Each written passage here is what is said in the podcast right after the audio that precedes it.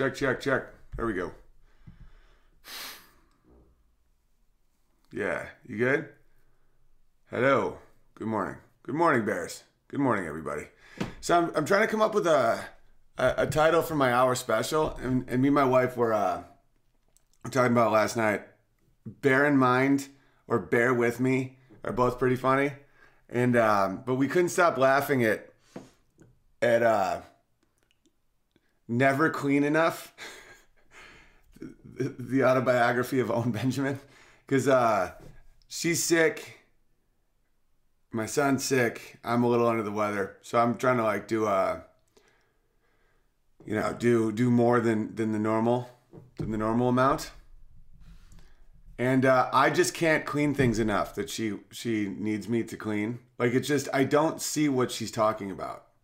Like I'll like I'll like clean something, and in her mind I've done nothing, and I just think that that is uh that's pretty funny but it's, pretty frustrating. But, but it's funny. Like I will like, she'll be like, oh, you don't. She, she'll be like, oh, you don't, you don't, uh, you don't do like the pre dishwasher scrub. I'm like, no, it's, it's called a dishwasher. Like you're supposed to just uh, let it do its job. I don't want to get in between me and the dishwasher. You know, I don't want to take another man's job.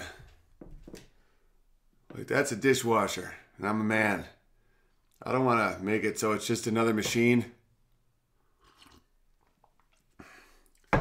But, you know, she's my woman, and she is uh, very great. So I'm doing my damnedest. Because normally she just does it. But she's under the weather, and she's pregnant. She's got a kid, so to deal with all the time. So I, uh, cause he, when he's sick, it's, it's a, it's a handful. So I'm, uh, I scrub it and then, and then she's like, oh, but, but, but what about the sink? And, and you guys have seen Amy and stuff. You know, Amy, she's the sweetest human alive. So I know she's not doing it to be a dick. I wanted to talk about that today, like the, uh, the value of trust in a relationship. It's the difference between seeing intent where there isn't any and uh, and understanding someone else's point of view. Like for example, that I trust her to the degree where I know she's not trying to mess with my brain.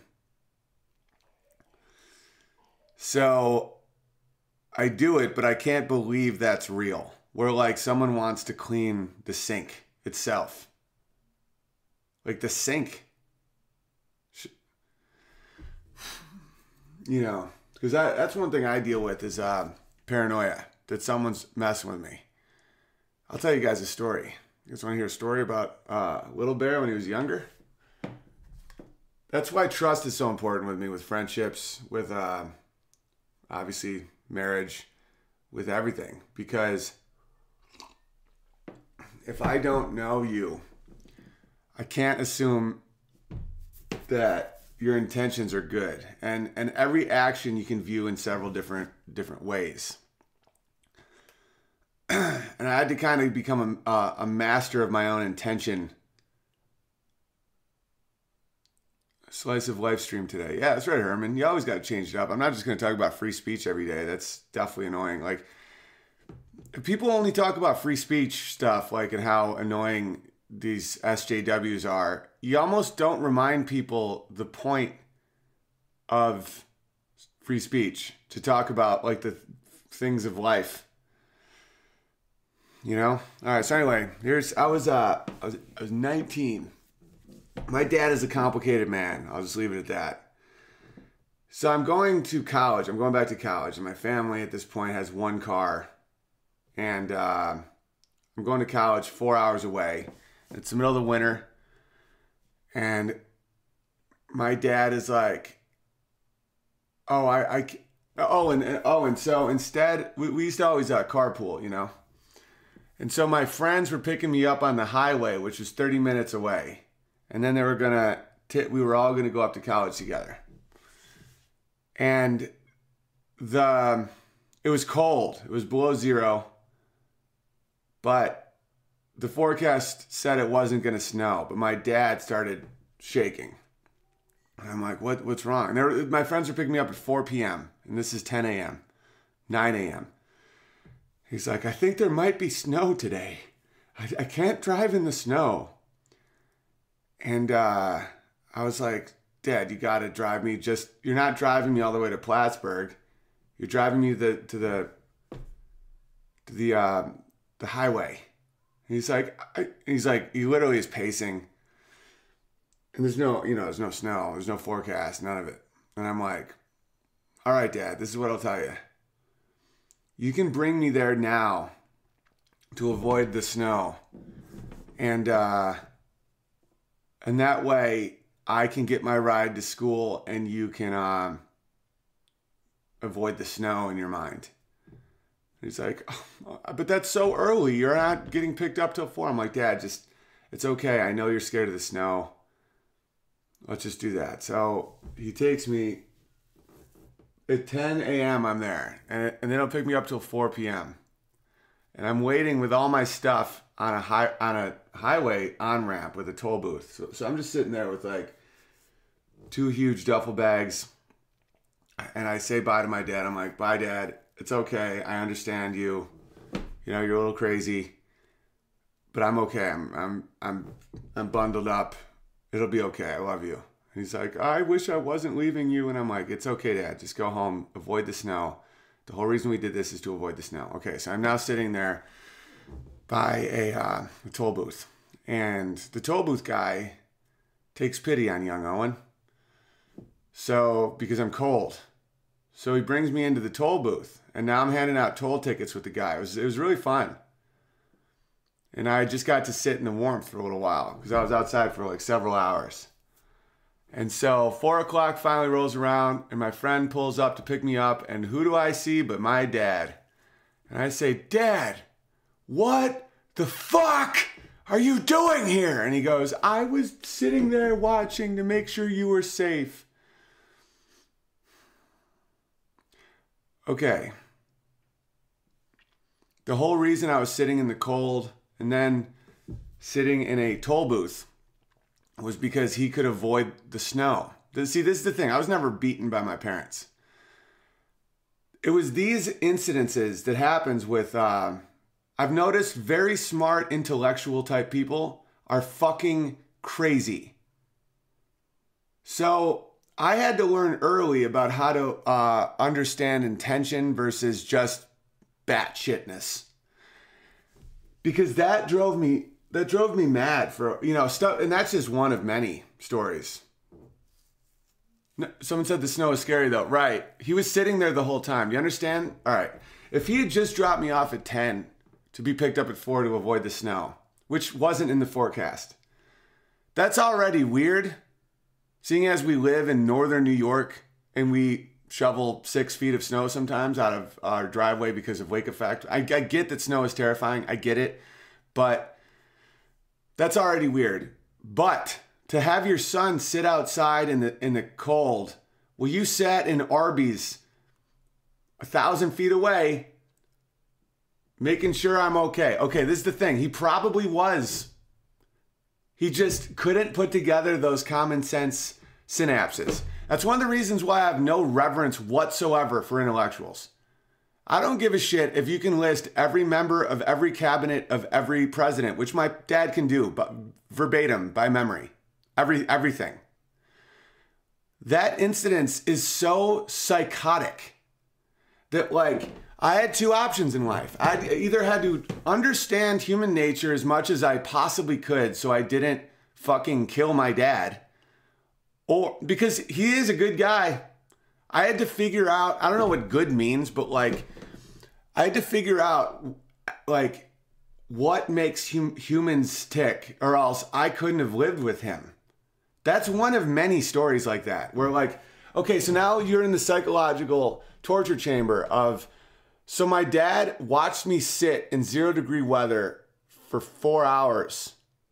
Okay, is he doing that to make sure I'm safe? Which I could have just been sitting at home and we could have just driven there at 3 p.m. like we normally would have? Or is he sadistic? So He could have waited with me. He could have invited me into Arby's. We could have shared a coffee together and talked and talked. Or, I don't know. I just don't know. So, that's the thing. Hey, George, I just told a story. um, good story. Watch it after after the stream's over, because it's it's kind of like a slice of uh, it's kind of a slice of the motivating factors that made me want to understand um, what motivates people in human nature and and the value of trust. Because uh, my whole family's sick right now, so I'm doing a lot of the, the stuff that Amy usually does, and she has a high standard for for cleanliness. High, which is great because she also has a, a, a Protestant work ethic. So it uh it kind of goes pretty well. Like if she wants shit done, she just does it. So that's great. But now that she's sick and I'm doing it, I have to understand the the point of cleaning uh, the sink itself, you know, which I normally uh, don't understand. All right. So we're also trying to talk about what the hour special title should be called. I was going through bear bear phrases last night, and I think I like bear in mind, bear with me, and then what got me on that tangent about my dad and uh, and the on ramp was uh, never clean enough. But I want something with bear in it. Can't we all just get along? Well, who's fighting now? Uh, sorry to hear her and while you're sick, and I know the need to clean. My wife has a whip. Ha. George, I'm setting up a, a, a weekend in Atlanta. We're going to hang. That story is insightful. I share some of that type of thing, which has had a profound effects on my worldview. Yeah, yeah, you uh, because people are people are complicated, you know, and for every story like that, there's a story of my dad doing something really wonderful, and uh, I'm not making excuses because if you make excuses for people too much, you you kind of adapt their problems. Like if I if I'm like, yeah, it's okay. I mean, the, so the guy so the guy kills kittens. So what? I mean, don't people kill kittens? Like then that opens up the window into some pretty sick shit. Like I don't associate with people that I find truly evil, but like complicated is different. And that Arby story is uh it's complicated. A lot of motivations, a lot of moving parts. Grin and bear it. That's a great title. Thanks. Thank you. Bear the burden of your existence. Weekend at Bernie's. bear in mind, the United States is not a democracy. Well, I think uh, I was uh, listening to Dave Smith yesterday, who I'm a big fan of and a close friend of, who's a very, very good guy. And I think the uh, the giant our giant government in the welfare state is the reason that I think a lot of libertarian thinking people can't like can't live the life they want to live. And I was going to bring this up as well. Like um a lot of the most sketchy sounding things that have come from some of these alternative groups of uh, of people lately is in is a direct result of the welfare state and the giant government. Like I don't think anyone would be talking about race and all this crazy stuff unless they had to protect themselves. Okay, like when when immigrants come into America, the, the, the reason that people are getting pissed off about immigration is because they, they bring with them the ability of taking money from us because of the welfare state uh, because of entitlement programs, because of uh, Social Security and healthcare and all this shit. So that's the only reason people even have to think about this shit. And it's kind of a bummer because it's almost like there's this rock, this giant boulder in a stream of, of the state. And there's a reason that I've gotten more and more angry about the government. It's because the size has increased exponentially. And they have a propaganda machine to make it so that no one talks about it. Hollywood, CNN, all this stuff.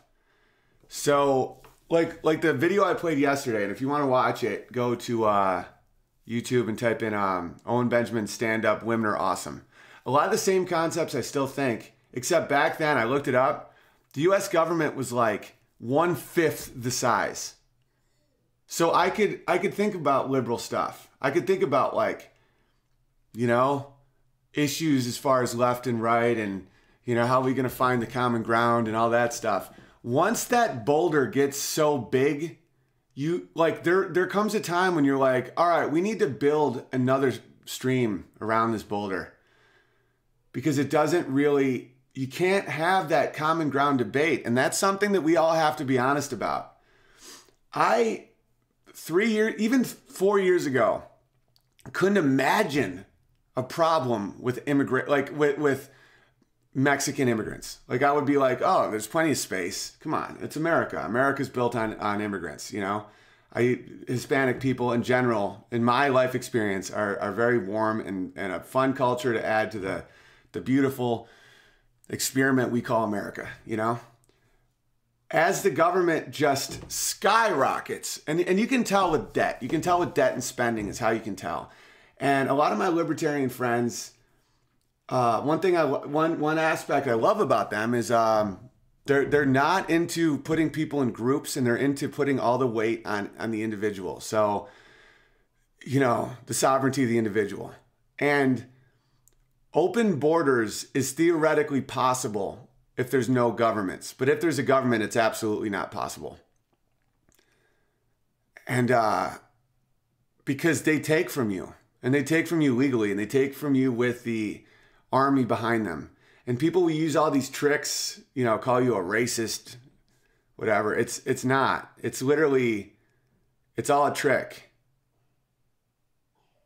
And uh like when someone comes to this country, they now have a piece of the pie and there's now violent like there's there's a government that uses violence. It has a monopoly on violence. It's the only thing in America that can legally kill, right? And that's a power. That's right out of the Lord of the Rings. That's the ring, man. That's that's uh, that's a power no man can handle.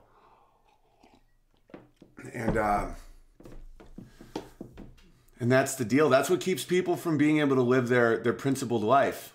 Is that because you can't. You have to be a pragmatist. You know, picture a um, picture a, a gallon of fresh water floating in the ocean like how special that is. And then wanting to dissolve the, the borders because all salt water matters. And then it just, the ocean becomes one one zillionth of a percent less salty, and now there's nothing to drink. And the reason that is, if there wasn't entitlement programs, this is the irony. This is the irony. Is is the best of these countries many times come to America. And that's one reason why I've never had a racial thought in my mind in my life, except for this one black guy stole my bike when I was a kid, and that haunts me. But uh, it's because we always got the best. We always got the cream of the crop, you know? Like we would have Saudi stay at our house when I was a kid, uh, when it came to um, my parents would teach them in class and they'd come over for dinner and all this stuff. And, and it's because you always got the best. That's one reason why I always assumed that everyone knows there's different, like, spheres of human. Like right now, the, the immigration of, of Muslims coming into Europe and what they want to bring into America is really terrifying. They're not the type of guys you want to have uh, dinner with. And of course, there's exceptions, but I don't care at all. I care. I, I but like growing up, you know, in the in the 80s, you know, the people that are that are trying to get out of that area of Iran because of the Ayatollah, wonderful people, peaceful people, you know. I never had that thought of, of Muslims being scary until I saw the the the population displacement Muslims. Those aren't the ones that are like have a dream at a university and the sh- and the Ayatollah won't let them pursue their fucking dream. And so they come to America with a hope and a and an idea. That's a whole different thing. And like what Trump said with the Mexicans is is valid. I mean, it's like the ones we're getting now are they're not sending their best. You know what I'm saying? It's um I worked in a restaurant in Hollywood even up until 2008, even being on the show Punk'd and all that. That shit doesn't pay the bills. And in the kitchen, man, there's this one guy. This is one thing that people don't understand is is the is some of the people standing up for for closed borders. these Mexicans that come here are worked literally to death. There's a guy named Marco that worked in our kitchen. And he had a cousin with a teardrop tattoo that, that we, wasn't allowed to drink because he had, he had killed a man in prison. That's why he has a teardrop tattoo. These are all illegal. No one in America knows they're there. They're getting $6 an hour cash under the table. And uh, good guys. I've hung with them. You know, there was uh, Ernesto the Insecto. Good dude. You know, but are they good dudes? I mean, they're here's here's a quick story though. One one in his 30s, a man in his 30s who worked who used to work um, 18 hours a day. He just died. He just dropped dead. Just dead. You know, no one. Uh, it, it's not in existence. It's not the, the land of milk and honey that, that the left wants to make it sound. It's like these people come to be slaves. And um, I'm such a fan of Eric Weinstein. I wrote him a really long letter yesterday, maybe too long, maybe like gay long. But our friendship is um, is fascinating because uh, it's almost like the genius and the bear could be the name of the book if we ever wrote a book together. Because he's a genius. He's, he's one of the smartest humans alive. And um, I even wrote him that uh, I'm smart enough to understand how much smarter he is than me. It's like I'm six seven, so when I'm standing next to Shaq, it's even more mind blowing than a normal size guy, because I know how much bigger that is.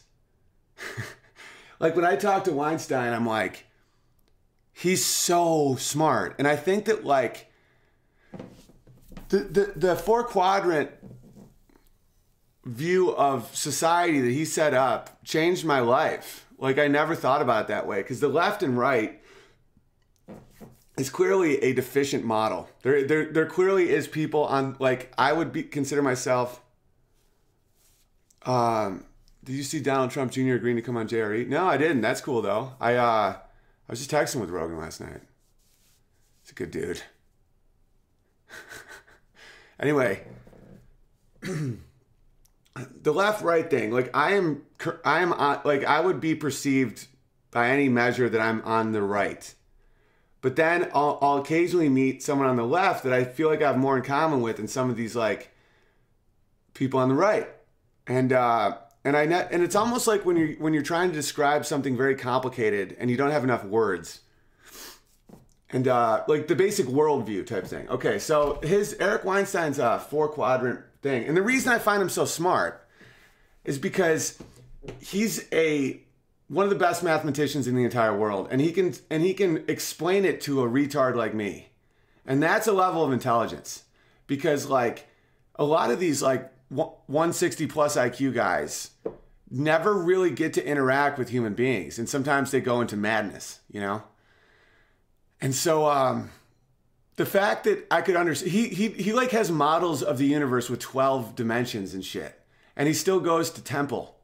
And I find that amazing because that like I face that sometimes in my life with comedy and that's one thing I wrote to him where I'm like it's like he's so good at field theory and stuff like that that he sees its limitations.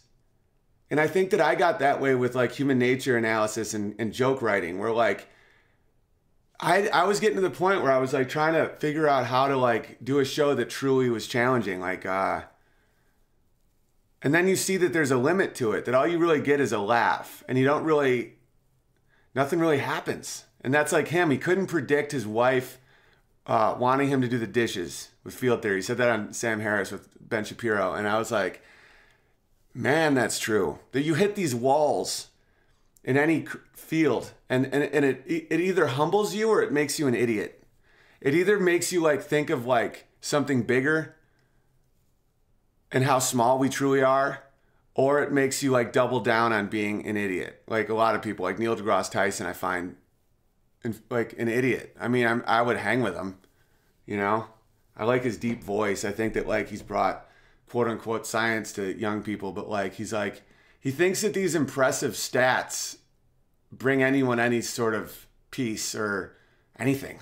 He's like, picture the moon, and it's if you did this in a in a field of beans, Mars would be in a field of apples. That's how far it is. What?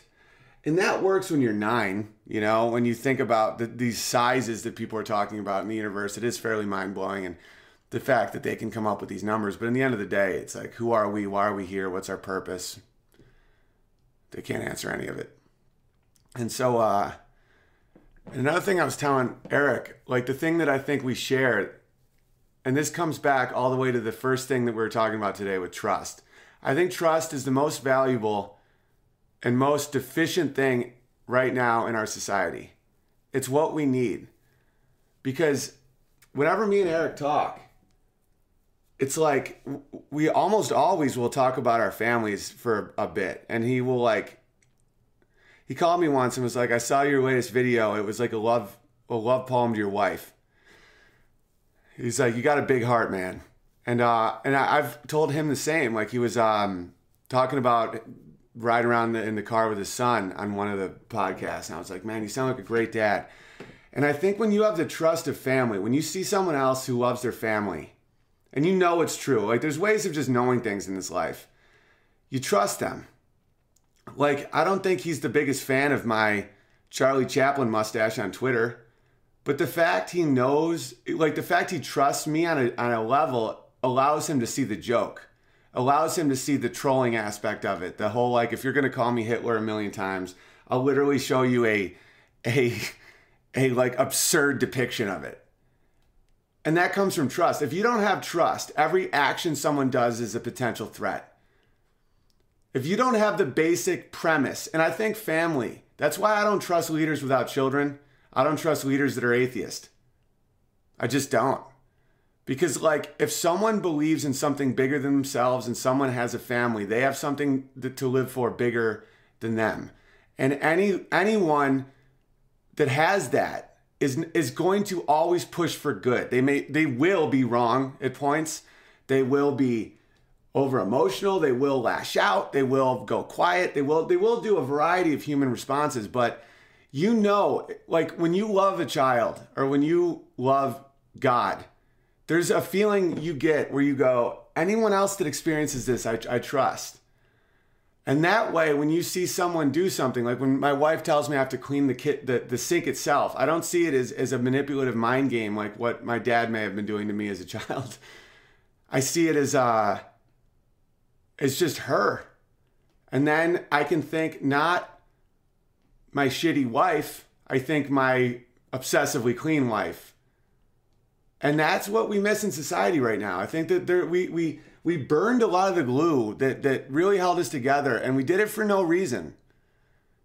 You know? And i was uh i was talking to eric about that because eric finds me very funny and he's told me that uh him and his brother Bret weinstein the one from uh, evergreen that like my male female stuff is uh as close to biologically accurate as, as they've seen in comedy which i took as a big compliment. But you know he was uh concerned about you know, the way I depicted Muslims, like he thought it was funny, but he was like, I mean, we, we it's like think of the horror of like a, a Muslim American that's nothing like those Stone Age uh, Sharia law ones that you're depicting. Like, could have used the word Islam instead of Muslim. And I was like, yeah, you know, I thought about that, and I tried doing like this weird talking about it on yesterday's thing, and someone like wrote up, they transcribed how I tried to do that explanation and it, it reads so funny because every time I try to explain, I end up sounding like I'm attacking Muslims again. And then, but I, I just, I, I really thought about it. I'm like, okay, imagine if I say, well, you know, the Muslims coming in, they're all, they're all inbred. Imagine the response to that. Like people be like, you racist. And then immediately just go, how would you describe, you know, people in trailer parks in Arkansas? You know, I've been in the elite circles of Hollywood and a couple times in DC from corporate events, and they wouldn't bat an eye if you say that that people down south are are incestual. They would laugh. But you say it about people that actually have a significantly high level of incest and now you're a bigot. And when people do that, there's something wrong with that. And I told him, I'm like, I'm from the reason I think I his quadrants are uh, rent seekers, rent collectors, these are the four quadrants of society. The rent collectors. This is fascinating. This, if, if you listen to anything I say today, listen to this. And I'm not, I might not be doing this justice, but this is fascinating. This will, this might help you understand. Um, understand society a little bit.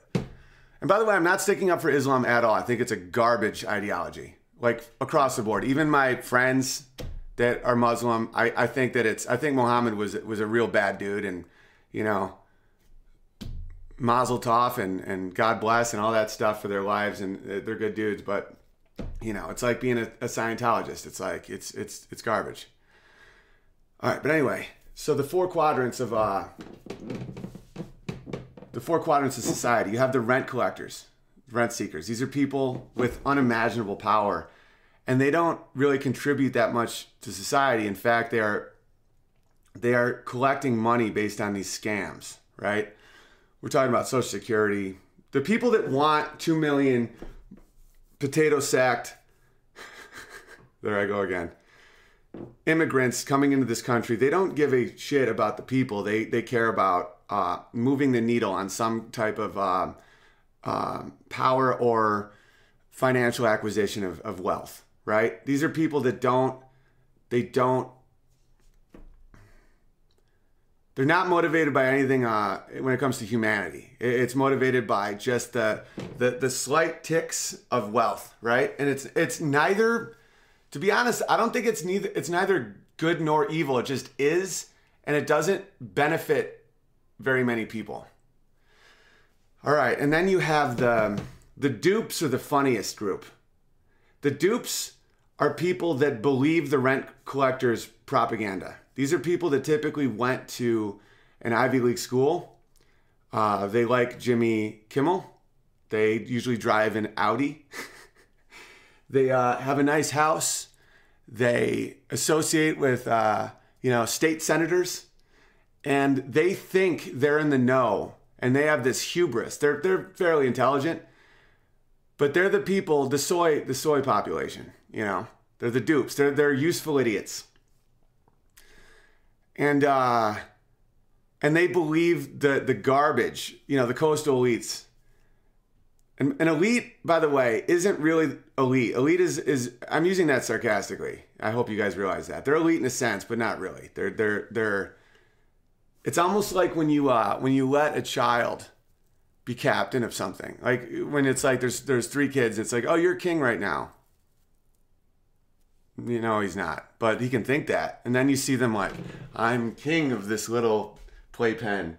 And you're like, yeah, King, you're king of this little playpen. You know what kings do? They clean up the playpen. So um, they have no idea what it's like to wonder how you're.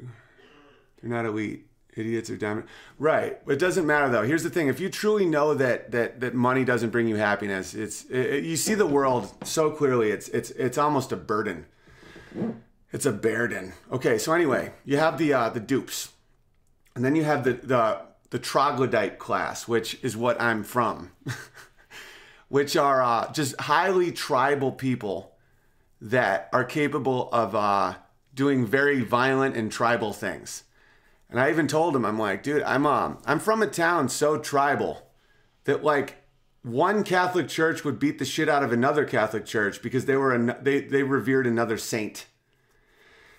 And uh, I like my troglodyte, you know. I think uh, Hillary Clinton affectionately called these people deplorable. And uh, someone asked me on Twitter recently, would you rather be a dupe or deplorable? And I, without question, said deplorable. Because I think deplorables live a very honest life, typically. You know, there's a there's a nervousness that that that deplorables will give to people, uh, like because you see in their eyes that they're capable of of really burning the shit down. But they usually live by a code and they uh, are fun to drink with. They will help you whenever you need help. And contrary to popular opinion, they are not stupid. I mean, there are stupid ones, just like there's stupid everything, but they're that's a category. But they're also capable of being manipulated by bad propaganda. and then there's also the uh, the final group, which is what I'm probably mainly part of, is uh, I don't know how he described it. I, what was the name of it? I don't want to mess this up because this is kind of all right. Eric, four quadrant theory. Because we're all little of all of these. That's the thing. We're all part. Uh, it's uh, first principle thinkers and contrarians. And I think that's the majority of, of the people that are uh, fans of mine and friends of mine are mostly this. It's the other side of the. Um, it's the other side of the rent seekers. It's like the rent seekers, but except with morality and with ethics and with like a, a, a worldview that that that that hinges on good. And we yeah we mess up a lot, but it's like the people that I see in my timeline and hear every day and and writing the emails and all this stuff, I think are more in the first principle thinker contrarian uh, category because a that that that will draw Christians because Jesus was the ultimate uh, contrarian. He was the ultimate first principle thinker. He was the ultimate, and, and, and this is the thing that me and Eric and and um, Bret have in common as well, and a lot of you have in common, I'm sure, is when faced with first principle data, we had to make significant changes in our life when it came to the people we associate with, the politics that we associate with, uh, the basic premises that we took for granted in life. That that, I mean, I remember doing Cumia three years ago, and just and and being like, oh, I'm a liberal, but I can't stand you know political correctness and I don't like the welfare state. And I think like whoever works hardest should get the job. And you know, it's not cool what they do. I've always had these thoughts, but and then all of his fans. This is one thing that made me feel comfortable about being more outspoken about being on the right. Is um, it was Anthony Cumia's fans. They would they would write to me and say, "Man, you're the only you're the only liberal that I I respect or like agree with anything they say. Keep it up." And I'm like, I kept getting these over and over again. And I wasn't getting messages from liberals.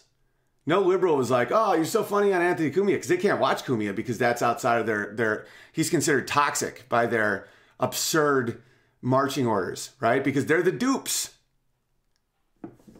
And there's been times in the past where the right have been the dupes.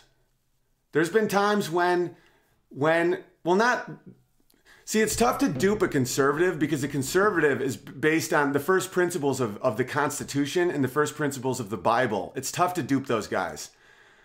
But there's a there's a category of the right that is capable of being duped as well. And uh, you know, we we know some of those guys. I mean, they're they're everywhere. All right, all right. Let me uh, let me read some of these super chats, and I'll, I'll finish off. Barely legal for your special. That's a good one. I like that. Thank you, Nicholas. Big Bear, you rock. I look forward to these streams. I do too. I love these streams. Uh, bear balls. Ah, that's good, Denver. Uh, Tillo. Neat example of socialism's nanny state repercussions. Look at the Oregon gas pump apocalypse. If one doesn't have to fend for self, you become useless. That's 100% true. You know, and that's why I'm 2010 Amish. You know, I'm back to the flip phone. I'm back to like I think that there's you can't just keep going with with the technological trends or else you do become useless. Uh fucking Saudis, George Soros. Yeah, no, the Saudis are I mean the Saudis are the rent collectors of the of this of this pie chart. Like the Saudis, you will find some very nice Saudis but in general, those are the guys that there's a population that have the money and have the intelligence to actually.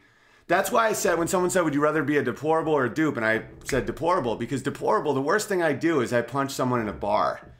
You know, our our blast radius is not that big as far as like when we make a decision that may not benefit the group. A dupe, their their blast radius is gulags. So, you know, that's another thing about like. Uh, one of the reasons that there's that, that people get nervous about Jews is because there's a population of them that are so smart that like they're psychopaths do Ponzi schemes. And that's but but you can't hate Jews for that. That that's like on you to, to be a part of something that makes 15% a year forever. Like you got to know that's that's wrong.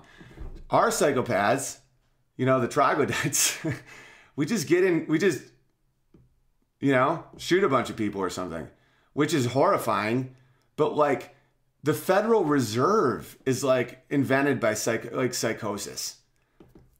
I, the Jews are mu- Jews aren't gonna. They're not a bloodbath people. They're they're they they survive Sodom and Gomorrah, guys. They have they have a good they have a good game plan. And I've I'm I'm re- like that's the thing. Like it all goes back to that story with my dad. Like I am on this mission to understand human nature so that I don't get left out in the cold for six hours again as someone watches me from a hill. and uh, and so I'm really trying to understand why someone would distrust Jews, and I'm also trying to understand why someone like I I, I need to understand it all. Not in like a God way, not for my own financial benefit, because we all can see that that's not what my, what motivates me. What motivates me is uh, is is I want a world that's good for my kids and I want a world that doesn't bite me when I don't when I don't see it coming. Like I had a dream last night about all these tigers just trying to kill everybody, and then and then I, I discovered that, it, that you have to bite their neck. that was a very vivid dream I had last night. All right, uh, cirrhosis of liver. Please follow at Doc Till on Twitter. Okay, if I remember, I'm still banned from Twitter, so. Citizen Gears, an idea, an unbearable truth, an unbearable freedom. That's a little too much like uh like fucking Al Gore though. I know that we're mocking that, but Al Gore is such a, a soy dweeb pussy. Al Gore is a, rent collector. That's a perfect example of a rent collector. He put out a propaganda movie and then sold his channel, uh, uh, current TV or whatever, to Qatar. Like that's a perfect example of understanding dupes. Like Al Gore understood the dupes, that there would be all these like uh, uh, Bill Nye idiots that would be like, oh, climate change. And none of his predictions came true. It's already past, you know, our doomsday points. But he got the masses so emotional that he could manipulate them and then make, I think the guy's worth a half a billion dollars now.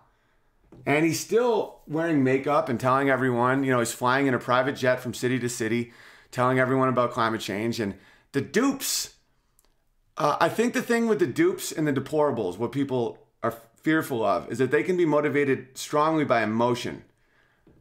But the dupes, it's an emotion of ego, and the deplorables, it's an emotion of family survival. And that's why they're, for me and for anyone, I think, with a, a heart, it's just so clear which one are the ones that are better. Like, it's like, like the quote unquote deplorables, they will do some fucked up stuff, but it's it's in defense of those they love. And but that scares people that they can be motivated by uh, emotion so intensely. We all can though. The dupes are just as motivated by emotion, but it's for ego expansion. It's for uh, designing the perfect society. It's for um, it's just for like being snobby. Like they literally just want to be right. Like the the dupes. They want people at cocktail parties to go, "Oh, there's did you know Lawrence discovered the atomic botanidb? And everyone goes, "Oh, Lawrence," but you know, you know his wife is a whore. And everyone goes, "Yes." They're like snakes. Um, and a deplorable gets scary when you go, "That guy over there said he's going to rape your wife. Uh, are you serious?" Boom. You know, I think that uh, sometimes we can, uh, myself included, don't think that I'm judging. When I say when I say you in a sentence, it's it's someone wrote me an email about that. That was pretty fascinating. That they said that like using you versus I is uh can sound condemning. And they're being nice. I could tell their intent was good. I started saying you because I didn't want to sound like I was constantly talking about myself. But all this stuff comes from a, a self criticism. Like I've I've like overreacted to to. I once saw like an article about how what's that stupid bitch's name? J.K. Rowling. The J.K. Rowling bought a guy's house just to kick him out of the house, and I went on a, a scorched earth tear on Twitter, and that turns out it was written by Funny or Die. Like I am part of that culture, but I understand rent seekers as well because, and this is why it's like. I don't think I'm as smart as my dad because I'm not insane. but like I I am very smart. So like growing up in a town that didn't always see the angles. Like I, I like I would see like uh, when I was a paper boy when I was nine. I remember they said you'd get five dollars to start someone on the newspaper. It's called the Palladium Times newspaper. And every person you got to start the, the, the newspaper, they gave you $5.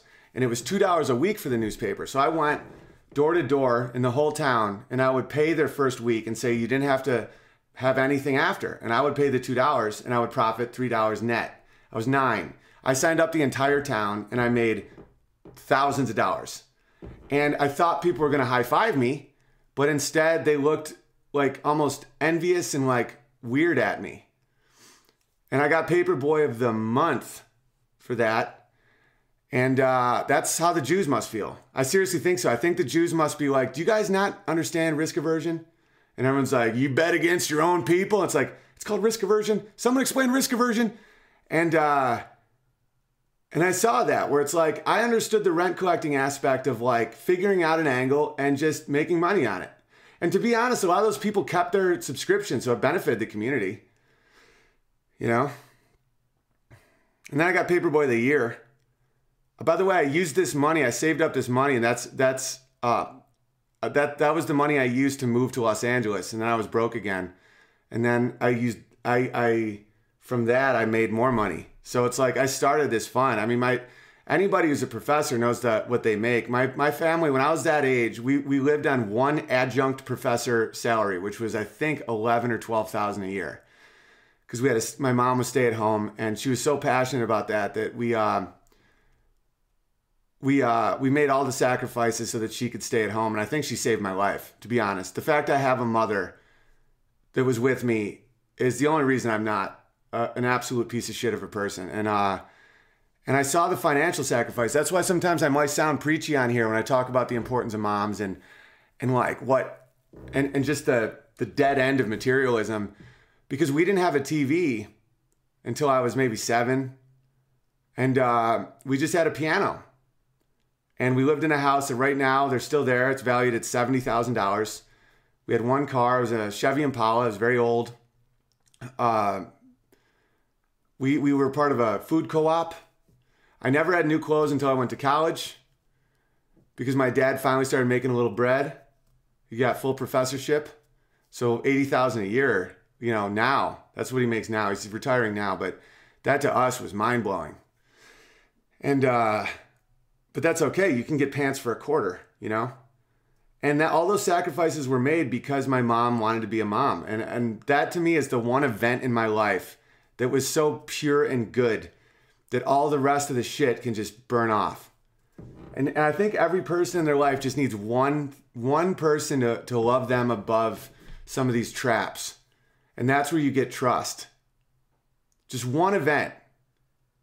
You know, one time someone shows you that they love you. And it's like, at that point, you're armed.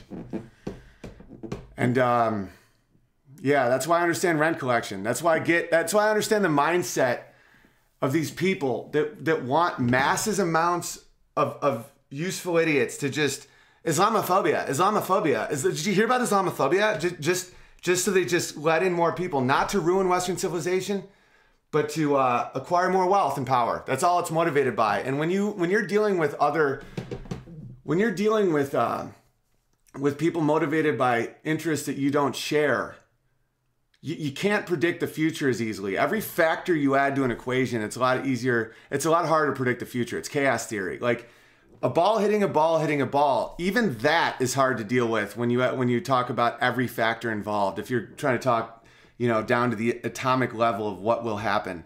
Try dealing with human nature. It's absolutely impossible.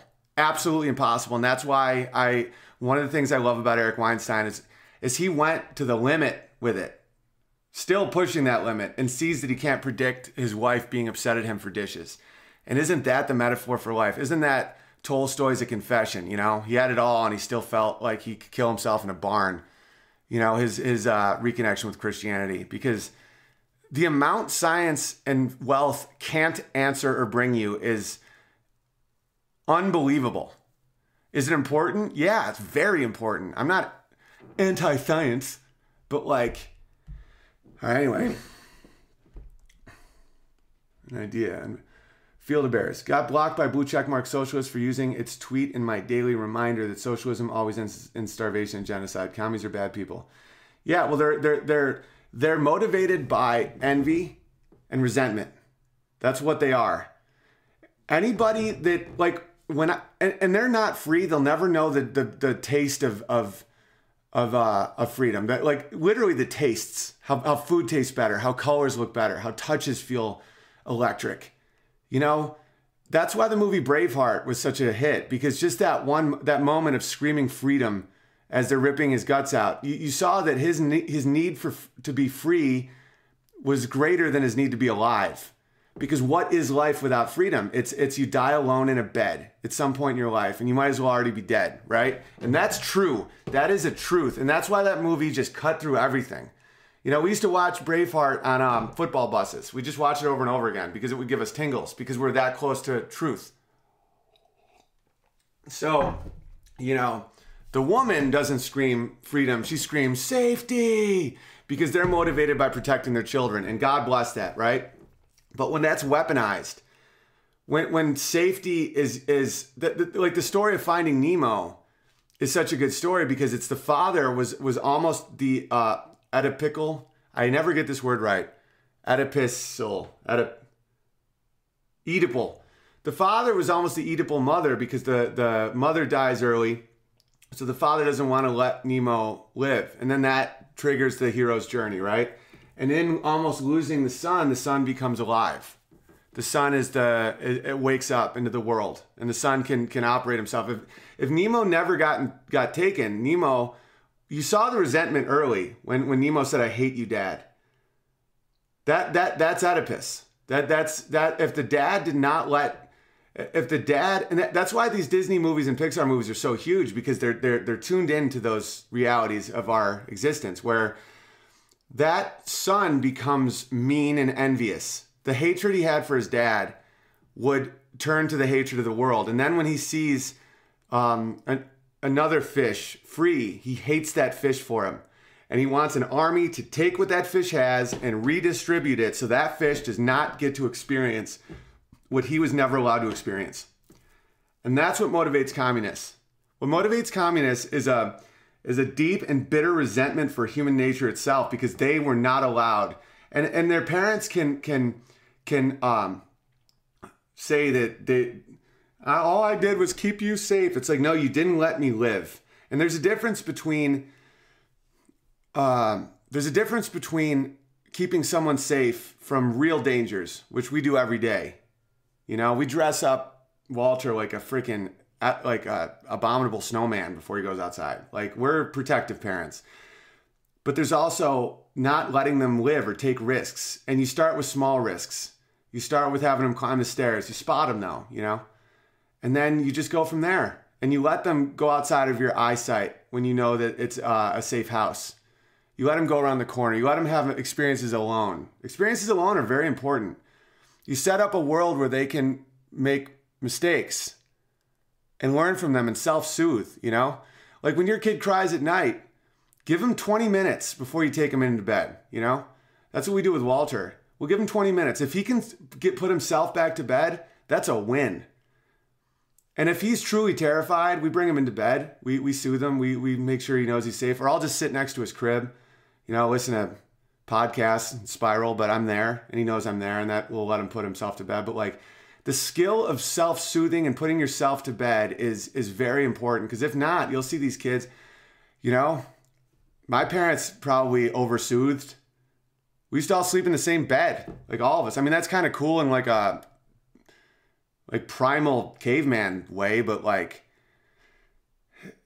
a lot of things I had to harden in myself where, where it's like I, no one will help me now. I have no mother now. Because my mom also is german though. Like she has that that like no one will hurt my kids thing but she also is like i remember one time in high school this is this is incredible. My brother came home talking about well she like needed sleep. And my brother one night came home um, just real loud, talking about how he had weed. And I could hear him. And I was like, brother, please stop talking. You know, I was, the, I was always the one trying to keep everything together. And my mom's like, what's he talking about? I'm like, nothing, because she was reading me a book. And that sounds like weird because I was probably 13 at the time, but it wasn't. I'm an, I like auditory. I like listening to stories. Until when the when audible.com came out, it blew my mind. It like changed my life. But uh and then she went downstairs and she said, You're not, you can't stay here if you're to disrespect me like that. And she made him sleep in the yard. And I thought that was awesome. Because it's like, this is my home. You are my son. You are welcome here only if you don't disrespect me. I'm not going to hit you. And it was summer, so it's like it's all good. But it's like you it was the the, the importance was uh was uh the symbol of it. The symbol of you can't just be a narcissist. Like you and, and that saved me and my brother. But like he didn't even get blankets, nothing. It's like you are in the yard. And he did. And then it it it like worked tremendously. Cause it was like, you wanna you wanna you wanna act like a dog? Be a dog. And it's just like, whoa. and uh, that's about boundaries. Cause you know, 17 is a man. If she did that when he was nine, that's a, that's very abusive. But like at 17, you know, the kids in high school, it's like you sleep in the you sleep in the yard. But what I was talking about with um, Weinstein's quadrant system is the thing I think that we have in common is uh, is that you can speak different languages of culture and quadrants, and that's more important than speaking actual languages. Like actual language will actual languages like uh, that translating words is a lot less important than translating culture and translating uh, worldview. And uh, that's why a lot of these leftists right now, these these uh, these these dupes, that are pushing a narrative that they don't understand, their attempt at trying to push their ideas, their attempt at trying to make people like us see their point not only doesn't work, it does the opposite because they don't understand our culture. Our culture is is an honor culture where you have to be able to mock others. If someone mocks you, you have to be able to mock them or else you hate them for it.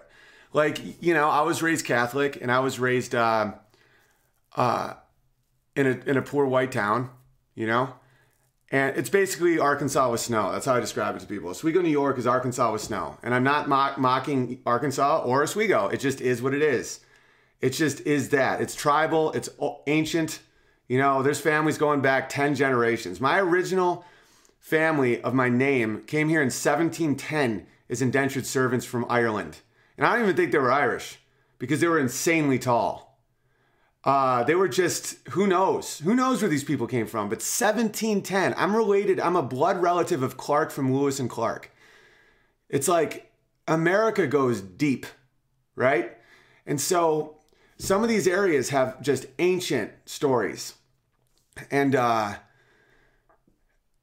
and so to understand that culture, you can't talk this way. You can't say, "How dare you mock Muslims?" Because we say, "Well, we've been watching John Oliver and we've been watching the Daily Show and all this stuff and and you seem to mock Catholics quite a bit. I mean, the pedophile thing, you're almost making it seem like they're all pedophiles. And don't get me wrong, I'm the first back in the day to do a pedophile priest joke. I, I did a joke when I was 19 in college on stage, opening for Kevin Hart when no one knew who he was. The joke was um, I was an altar boy. They told me to wear a dress, light a candle, and drink some wine. I should have known I was on a date. Hilarious. But that only is funny if I'm allowed to do it to Muslims and to Jews and to everyone else, because if not, I feel a power game going on. Because God knows everyone will do it to us. But if we can't do it to them, then what is that? That's a power takeover. And and and you will never get a welcoming group of Americans if you don't at least acknowledge our current culture. You're not going to bring that shit to our country and not at least accept the role of comedy.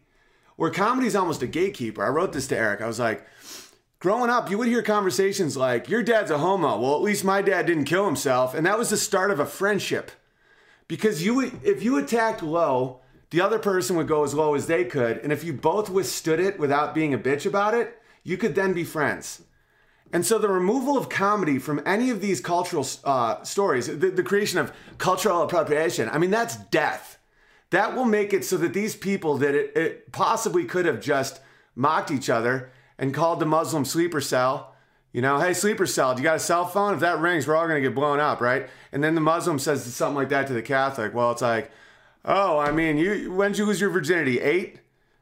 Uh, that will allow you to know you have similar goals in life. And they're not bad goals, they're good goals. It's laughing through problems. But when someone says you can't mock me, you know what that is? That that means that person is perceived as royalty. And we're not going to import royalty. You know, and that's one reason why I always like Mexicans because Mexicans will take the piss, as the Scottish and the British say. Like they will allow you to mock them and then they will mock you. Uh, but, you know, I think the reason that people have an issue with the, the Mexican hordes these days is the political implications that the left is pushing it so hard with their dupes because, you know, California voted for Reagan and now they'll go blue forever because you have a bunch of illegal immigrants here that are benefiting from uh, state capital. So that's an issue. That's a political issue. It has nothing to do with race. It's saying, you know, and, and, and the left is, is using racism where it's like, oh, they are demanding that DeMarcus bring an ID to vote. We all know that blacks are incapable of bringing a driver's license more than 10 feet without raping someone or selling crack cocaine. So this is racism. No, it's not. It's just basic. Like a lot. This is what I've noticed about the left. The left has a lot of of degenerates, where it's like people that need government money because they're incapable of of uh, working for themselves. They just they they're just absolute degenerates. But they also have a lot of like. They have a lot of like evil rent seeker types, not evil, but just, and they also have good good intellectuals. And uh, like people that that assume that everyone is like them and that if everyone just gets together and and, and talks more collectively like you can it's kind of like that movie a beautiful mind like that whole theorem that if men work together it's actually better when they even flirt with women you know? And the reality is there's a lot of people that just aren't like that. There's people i used to this is the thing almost everyone starts socialist. I started socialist even even in my uh, career, I used to I don't know why I started doing um, why I started doing uh, beer coasters because I thought I could give them away for free. Okay, this is this is a true story. Uh, hang on, what are you guys talking about? Yeah, misunderstand. I'm not saying Jews. I'm saying there's a small nefarious few hell bent on sowing anti-white seeds. There's also a nefarious group of whites who want global instability. Yeah, guys, we, we can't go. We can't judge the the the entirety by the minority, or else we become Lena Dunham. So like really think about when people are talking about like um, the Jews and globalism, like you sound like Lena Dunham. There are globalist Jews. George Soros, I believe, is Jewish and a globalist and a total rent-seeking piece of shit. You have to name the man. That's why that's the whole reason that that I got in trouble about the trans kid thing because the whole thing is you just say, "Oh, I'm against this," but you never name anyone, right? They're, like the Golden Globes, I didn't watch them, but from what I saw, it's just it's it's the absolute uh it's it's the ultimate showing of that where they're like did you know that 41% of women in the workplace sometimes are called a bitch? It's like name someone, bitch. You know, it's like I did. I said that this guy Jesse Thorn has a fucking six year old boy. He, he says he's a girl and he plans on putting on hormone blockers. That's why individualism scares authoritarians, is because when you name a name, it makes it real as shit. When you say, I'm against transphobia, gravity phobia, Islamophobia, like you can then get social brownie points because everyone goes, Oh, okay, you're you're you're against. Name someone. And then no, I didn't see any speeches from last night. But that's how that's how you actually don't have anti-Semitism or Islamophobia is, is name the person. Say, say, has anyone done the books on Bernie Madoff? This motherfucker's a psychopath.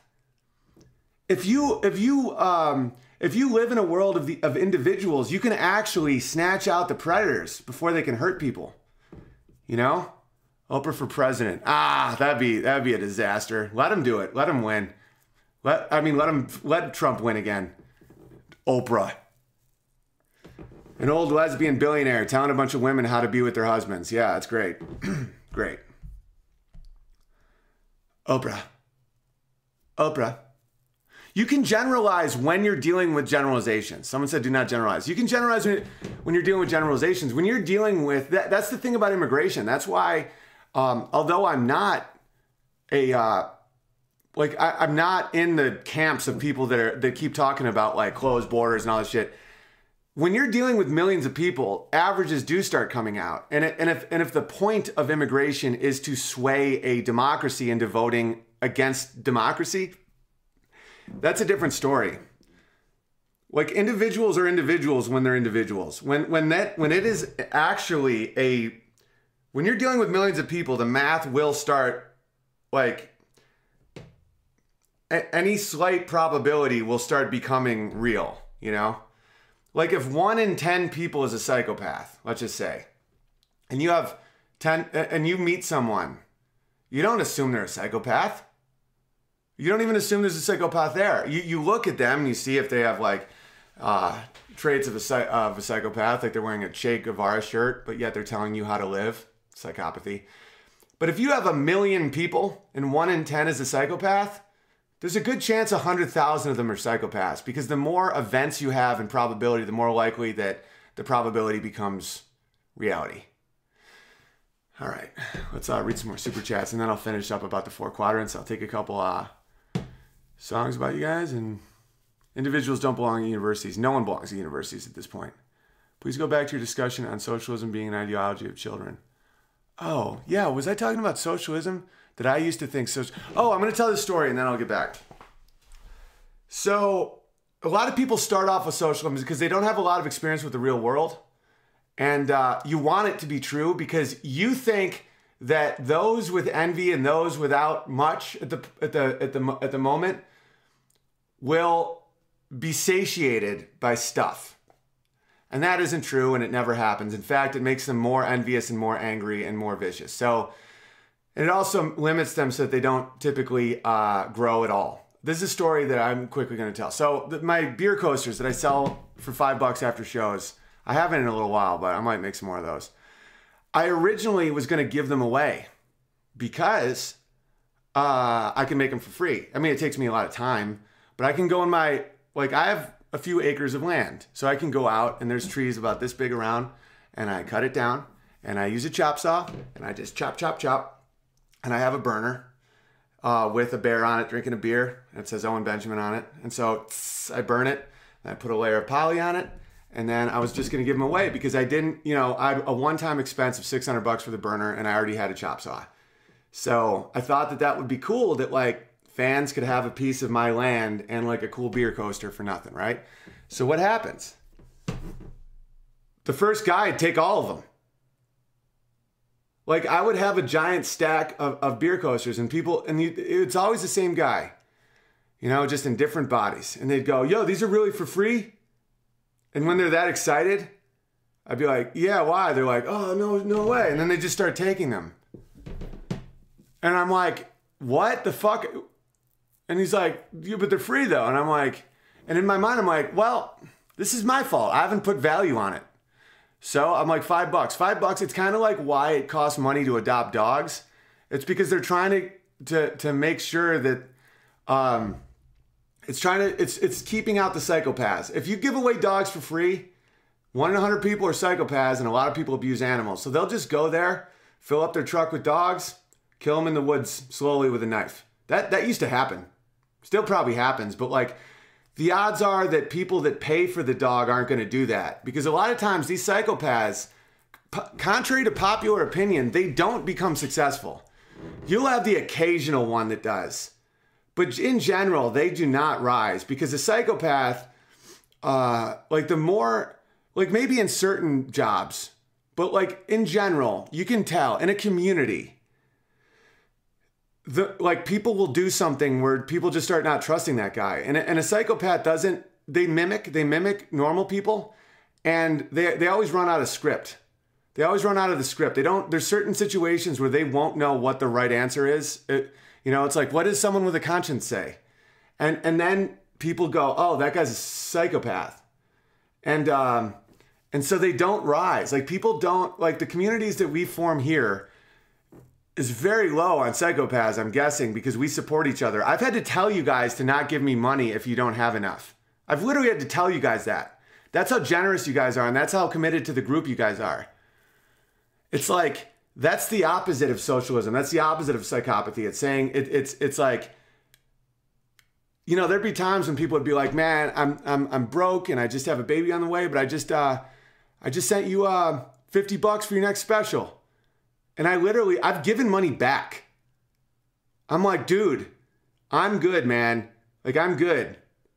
Like I like it when people donate and when people add to the group and people super chat and all that shit. When you guys have excess and uh, and you want to build the group because I I don't have other forms of income and I know you guys want me to do these streams and I know you like my comedy and you know it'll never be uh, uh, endorsed or supported by any major corporation at this point. But at the same time, like your life is much more important. Like just being like here and hanging out is currency itself, and you don't need to give me money for that the like super chat has a value. When you write a super chat, I will read it and I will and the group will hear it and if it's a song I know I'll play it. There's value there. It's not it's not um it's not just free money. It's not me asking you for money. There's value here. And when people that have donated to the special, you will be listed as a producer on a comedy special and there's value in that. There's pride in that. Cuz I don't like it when people just give me shit because I just don't always understand the the dynamic. But I like the pride I see in you guys, and and I think that that if you like something, you have to put value on it, and that's why socialism is the mindset of a child because you think that people will grow when they're protected, which they don't, and you also think that. Uh, and you don't understand that there are people in the world that just will take advantage of it, you know? And that's the thing that people have a problem with with uh, immigration right now. Is it? You would you would not see this reaction about Mexicans if we did not have a welfare state. And I think that people that say we're a nation of immigrants, it's like, yeah, in 1890 there was no welfare state. So when you came to this country with a fucking pickaxe and a pair of shoes, it's like a good man. A good man looks at someone like that and says, "Man, I hope you succeed." A good man looks at that man and says, "If you work hard enough to get yourself the American dream, God bless you, new new American." Nowadays, a good man looks at that man and says, You don't get to eat from my child's plate just because you're here. And that's the difference. The difference is the welfare state. The difference is guaranteed money taken by the population of our country by gunpoint and given to anyone who just comes here. That's why you will say, that's why you will see uh, people just reacting to this. And it is not racism because if there was no welfare state, think about that. Think about saying, like, okay, if you're here, you will survive on the charity of others, which means you have to be a good person. You have to fit into society. You have to have people want to help you. I like, I'm probably more successful doing this, like with you guys, than, uh, than some people on television because you guys want to help me. You see me every day. You say, that's a good dude. That's a good dude. I'll, I'll fight with that dude. I'll fucking plant a flag on a hill with that dude because I've earned it from you. And this is a voluntary interaction. There are people that that haven't earned it. And so they don't need to. Like let's say you are a Lena Dunham or one of these people that make a hundred grand a week, 250 grand a week. And you didn't earn it. You got it because Uncle Apatow put you in a in a movie or you got the nod by one of these um, uh, these networks owned by by rent seekers. Every five dollar super chat, I feel I have to earn with content, with quality, with technology, with with genuineness, with like uh, any like I have to bring you something of value, or else I don't eat. And that motivates me to be a better comedian, a better person, and and more uh, have a better work ethic. And if I just had 250 grand a week coming in without any effort, that makes your brain turn to shit when you don't have to fit in with the group. That's what's happening in Europe. Socialism plus low grade shit Muslim immigrants equals ISIS. Because in 1890, though people used to be scared of Catholics because they had alliance with the Pope over the president. You know, that used to be a real thing in America. Now the Pope is just kind of a pussy, but he sips soy, whatever. That just offended some Catholics. But you know what? I, I don't give a flying fuck who gets offended anymore. That guy needs to grow the fuck up. But uh you came to this country and people were like, oh, what about this guy? And you had to earn it with work. And when you work side by side, I used to do a tree job in, in Georgia with my brother.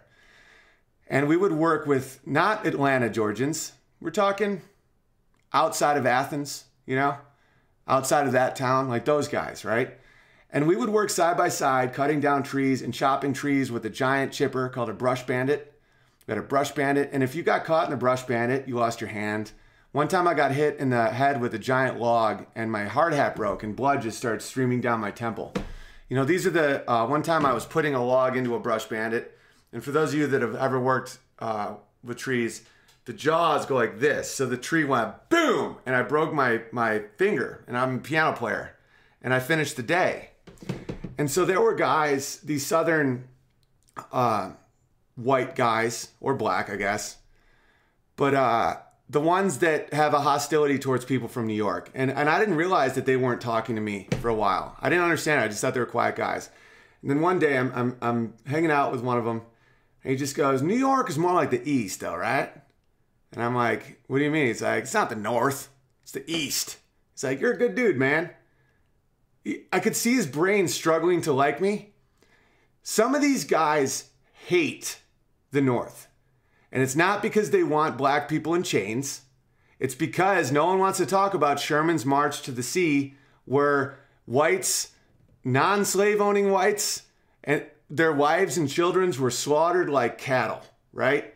And to see them, the Civil War always seen as this like moral superior, just beacon of wonder humanness in the world, it drives them apeshit. They're like, okay, 3% of the total population of the South even owned a slave. And um and and to see these people paraded like they're heroes, you know, drives some of these this this culture of people mad. And so they're not the biggest fan of the North. And then after the Civil War, of course, you have the carpetbaggers, you have Reconstruction, where we basically colonized our own goddamn country, and uh, and people remember the rapes, and they remember the murders, and they remember the the children starving, and they're not easy to forgive or forget that, and that and that that's real. And so when when these people would work side by side with me and see that my culture aligned a lot more with their culture than they thought it did, and that I wasn't a carpetbagger, and uh, they then figured out how to be my friend, even though I was part of a uh, population that they were raised to hate. And it was beautiful, to be honest with you. And it, and it showed me at a very early age the, um, the power of the free market. Because when you have men sweating side by side next to each other in dangerous work, you develop something called trust. And trust, just like we talked about earlier with my wife, trust when it comes to like me and Eric Weinstein's friendship, trust when it comes to life itself. You know, all money is is trust. That's why it's called bank and trust because we money is worthless. It has no value. Its its value is trust. Its value is I trust that you see the value of this as I see the value of this. And and we put that trust in the federal government. And the federal government is is fucking with our trust right now. And that's one reason why cryptocurrency and gold is going up. And just resentment because we're like, I don't trust you guys. You guys keep printing money, you guys keep spending money. And so that's why the way out isn't more free stuff and more uh, taking stuff from the people who make stuff. It is work. It is bringing jobs back to America. For even if, even if, as Dave Chappelle said, my not my iPhone's gonna be nine thousand dollars, nigga. You crazy. Even if that happens, and and and he has to spend more money on an iPhone, the cultural benefit of having labor jobs, of having jobs with men who work, of men who want to work, who are currently on welfare, who do not want to be on welfare, who get to work side by side with people that they may not or, uh, come from the same culture and bond with and feel with and sweat with and, and bleed with. And when they eat the food on their table, they taste it. Like there's elements of poverty there's elements of people living on welfare and there's elements of people of rent seekers where they don't taste food. Where there's people so rich and it comes in so easily without any effort that they do not taste food. They literally live in it. When you see these billionaires kill themselves, which they do, and when you see the scared looks in their fucked up faces, it's because they got to the top of their mountain and they can't taste food because they didn't work for it beer beer taste beer only tastes good if you work. Beer tastes good in the winter. Doesn't beer taste the best in the winter? Doesn't a cold beer on a summer day after you put in a hard day of work with your hands tastes better than any Ferrari will feel? And I swear to God that is true. And so when you take that from people, there's people on welfare that can't taste food. There's people that just get handouts from the government. It's like, oh, we got, we got to keep the one percent of the one percent. We gotta help that. You're not helping them. You're taking all life from them, and it's just like that was what you take the ability of them to taste goddamn food or love their wives. Because then they start getting insecure. A man will get insecure when he didn't work for his bread, you know? Because then he looks at his wife and he's like, and he, it, because he almost is like, why does she love me? I'm a fucking pussy. And then he start getting uh, suspicious of her, you know? Where it's like, what's she up to? It's, it's because you don't feel you earned her love. And we've all been there. And I'm saying you instead of I, but I have felt that before. I have been there. And that's one reason why it's important to work really hard because then you know your wife, when your wife loves you, it's real. You know, and it's not about how much money you make, it's how hard you work. And it's like you can work hard for anything. Like, they don't care about stuff, man. Women don't actually care about stuff. They care about, they, they want to matter. They want to they want you to want like do anything for them. They want to see you bleed for them. That's why the archetypal hero kills a dragon because they want to see you put family above yourself, your individual self. And that is why we can be duped with socialism because on the family level, socialism is real. A man has to see the group as bigger than himself. But for his family. And then from there, once that family is secured, then you go you go nation. And it all comes from God and people that want to think that you can uh, create these hierarchies that are stable and good from atheism are out of their minds. And I'm not I'm not saying atheists can't be moral, but you can't structure a society based on atheism. You can't say we have inherent nature to inherent nature. Yeah? Just just look up the the history of man. Inherent nature to do good? No, we don't. We have inherent nature to pr- protect uh, that which we love. That which we love can swing. And you don't want that which we love to go down an alley where the result is uh, genocide because it happens quite a bit. All right. Parrot bear. Oh, uh, cirrhosis of liver. Mu- oh, Muslims must be kept from becoming a plurality in the U.S. Yeah, well, that comes from work, man. That comes from keeping our culture strong. And we have to do that as individuals. We have to uh, uh, speak our culture, live our culture, and do our culture so that if they, when they do come, or the ones that are here, they have to know that they have freedom of religion because we can't sacrifice that as Americans. That's First, First Amendment right. But culturally, they can't change our culture. And sometimes it's almost like a drunk friend. You got to do it for the friend. Like you'll have a friend that's hammered. It's like, I'm telling you, man, I can drive a rocket ship to Mars right now. I think I can drive to the fucking store. That dude thinks that. These leftists think what they're saying, they believe it. There comes a time when you have to save them from their own madness and say, no, we cannot. We cannot go down these roads where like merit doesn't matter, where where yes is no and no is yes, where like all white men are seen as these oppressors when we all know it isn't true. And then you start accepting things we all know isn't true. And if we keep our culture intact, the culture that we fight for and have, we can have Muslims, we can have atheists because they are within a structure that that works and exists and is good. But if we don't keep our backbone in America, they come and they start turning the boat. Guys, we have nuclear warheads. We need to keep this culture, or else shit is bad. All right, cirrhosis of, oh yeah. Parrot Bear, potato sacks, hashtag dupes. Christoph Zelensky. Hey, Owen. Hey, Christoph. That was, a, that was a nice super chat. You just said hi. Wow, there's a bunch of these. Clay, you explaining not all Muslims is like your joke when you're standing up for the girl fighting her BF and you still are calling her a bitch. That's so true. I have a joke about when I was hammered once and this guy because when I get drunk, I, am a fun bear. I'm a big bear, but uh, you know, I, I typically I mean I always mean well, but I, I make big mis- I, I don't always use the right language. And this one guy was screaming at a girl like intensely. He's like, "You're a stupid bitch, Diane," And and Big Bear started being like, you don't talk to that. What's that guy talking about? And he's like, you, sh- you stupid bitch. And so of course I go over and I'm like, hey, you don't talk to that bitch like that. And uh, and they both just looked at me like, what? And then they almost started laughing at me and then they made up.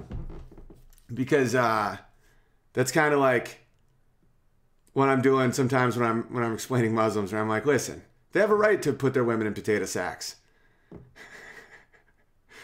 All right, that's funny. It's roasted liver. Jordan Peterson does not understand that we can only fight back as a group, not as individuals. Right, but in, but individuals in a group that they choose to be a part of is infinitely stronger. You know what I'm saying? That's what made that like that's what made Genghis Khan such an unbelievable warrior. Empowering your soldiers, empowering your group is what makes it so strong. Like like Navy SEAL versus infantry, right? When you have like uh, when you have people trained to a degree where you can give them parameters and give them tons of training and give them all this stuff and then let them make decisions in the field it's like it's like uh, brain synapses where it's like they will be able to react quicker than the than going up a la- like going up up, up um like you know going colonel general president you know I can't think of the word, but if you empower the individual with trust, where you know that someone has the right goals, the right skill set, they've joined a group because they want to, not because they have to. They are ultimate, ultimate in, in a group dynamic because you can you can um, you can operate on your own, you know, and and that's the beauty of of uh, Western culture is it empowers the individual, and like when you when you uh, give up your individual rights for a group that you think you have to to beat the group that you're scared of because they're all about groups. The irony is obvious. You just became a group to beat a group. And now you're both groups. And now the only people to win are the rent collectors, the rent seekers, the George Soroses of the world. Because like all this is happening and all he all these people want to do is see a little movement of capital just so that they make a trillion dollars. They don't care how they get it. So that's why it takes effort and responsibility to really see that you don't you do what has to be done. You know, you don't have utopian ideals or like anarcho-capitalist ideals when you're dealing with the welfare state. I mean that that can't work. You can't have uh, individual autonomy when you're when that if you do that, you just you lose for sure every time. But if you create a group dynamic to beat a group dynamic, you can't possibly win. You have to do another dimension. You have to you have to it's kind of like why I love the four quadrants versus right left because it's like that gives you another element of human nature that you can't possibly imagine with right left. Because then you also bring in ego, you bring in the ability of being tricked. And then you also bring in uh, motive, which right left doesn't always do. And so that's why I think working on this stuff is, is, is good. And these things that we're doing here, this is important because these daily things, like I'll talk for an hour and a half to two hours a day about some of this stuff and you guys join in or not, whatever. But I'm not looking to evangelize. I'm looking to get conversations going within your worlds and just get things talked about that were never taught in school. I wasn't taught in school this stuff, you know? And it's like, I like this. These are these are how things really get changed. There's 730 people watching me live right now, and then five, six thousand will watch later, and then those people will then wrestle with some of these ideas and not agree with some and agree with some and and that's how we keep our culture. Because our culture is a group of individuals. That's why i don't charge for this. That's why it's like don't get me wrong i charge for stuff. I'm not i'm not a communist. Like i know value. But this to me is is very valuable for you guys to like think about this stuff. And like what makes bears bears is is hilarious. You know the archetype of the bear is uh there's comedy to a bear. You dress a bear up like like a like a bellhop and you laugh. You put a bear on a tricycle, you laugh. You put a you put a tiger on a tricycle, it's not as funny, or a snake, because those are just killing machines. There's something lovable about bears, and bears are territorial. You get between a, a, a bear and her cubs, and she gets pissed. She'll do anything to protect her cubs. And they're kind of, you know, they, they look like they drink beer. They love sleep. They work hard but they love to sleep. But if but if you get too close, they'll rip your fucking head off. And I think that's why I love the archetype of bears. I think I've always related to bears because I have always been called, you know, a gentle giant that's savage. You know, like people say that about me, like my whole life. It's like, oh, Owen's a good dude. He's funny, but like, man, that guy, I saw him fuck this dude up once. it's like, that's a bear. So that's why it's like, thinking about your animal archetype is, is, is fascinating. Like my friend Kevin Lilly, he's a trainer in LA. He's a lion. And he has all these uh, these these uh, animal metaphors where you're a lion or you're a zebra. And the zebra is the ultimate social justice warrior. Peterson talked about that brilliantly. Uh, that if that zebras are striped because you can't pick out an individual, and that's what keeps them safe. If you if you put a if you cut the ear of a zebra or you put a mark on a zebra, they're dead the next day. And that's why these universities and, and Hollywood and stuff will never stand up as individuals because once you do, you're dead. Like me, they killed me. I stood up for something. I was eaten. But guess what? That got me out of this herd shit. Because it's not you don't actually die. You, that that that type of you dies, which is fine. I don't want to be a zebra. And it's like Kevin Lilly, man, this guy has a uh, he has his own gym on uh, Beverly, Beverly and Sweetzer in LA. It's called Heart and Hustle. And I met this dude in Crunch, which is like a it's a it's a commercial gym. He's making, you know, minimum wage plus plus a cut of what what is uh what he makes as a trainer. But he there's something special about this guy. And I was overweight at the time. And he started training me and um I lost like 60 pounds in like two months. And then we started actually doing some like crazy shit. Like uh working out with some of these like seals and guys like that, doing these like crazy runs. Just and and we became so close. And uh and I watched him go, and then I'm watching the Oscars three years ago, and I hear Ryan Seacrest be like, um, yeah, I mean that's all from Kevin Lilly at Heart and Hustle because because he trains Seacrest now. He trains uh, that girl who's in the the movie The Room, you know, Calvin Harris. Alex Rodriguez. You know, like these guys, you know, you go in there, it's a private gym. It's only two people, uh, two people per session total. There's only small, but just unbelievable. You go in there, you're like, oh wow. It's like going in Joe Rogan's uh, podcast studio. You're like, whoa. You're like, I can smell the testosterone in this place, and just the magistry. And uh, I watched it happen with him, and this is a guy that I love, and I've been friends with the whole time. And and that's the difference between socialists and non-socialists. Is a socialist would look at him and say, he should share it. No, man, I've seen that guy. You know, we used to do this thing where we would we would be up at four in the morning and we would uh, do wind sprints on the sand, and then we would go in uh, the water in the winter in the ocean, and we would do like Wim Hof breathing and stuff. And he would just he's like, "Do you feel it?" He's like, "Do you feel being alive again?" And I could just feel the fat melting off me emotionally and physically. And it was like, he's like, don't be a zebra, be a lion. Turns out I'm a bear, but uh, he's a lion, man. And lions are lions. And that dude, he, it's just like, and we, I talked to him yesterday. Like, we, we out of all that, all, all that madness in Los Angeles, I, I've kept a few friends that are just, you can't, you can't top these guys. And it's like, I pity, truly pity. I'm not saying that sarcastically. I pity people who can't relish in the success of their friends. And that is what the left is based on. And and oh, right, left. You're always yeah, I am. That's the left. The left is take with force that which you did not earn and give it to those who did not earn.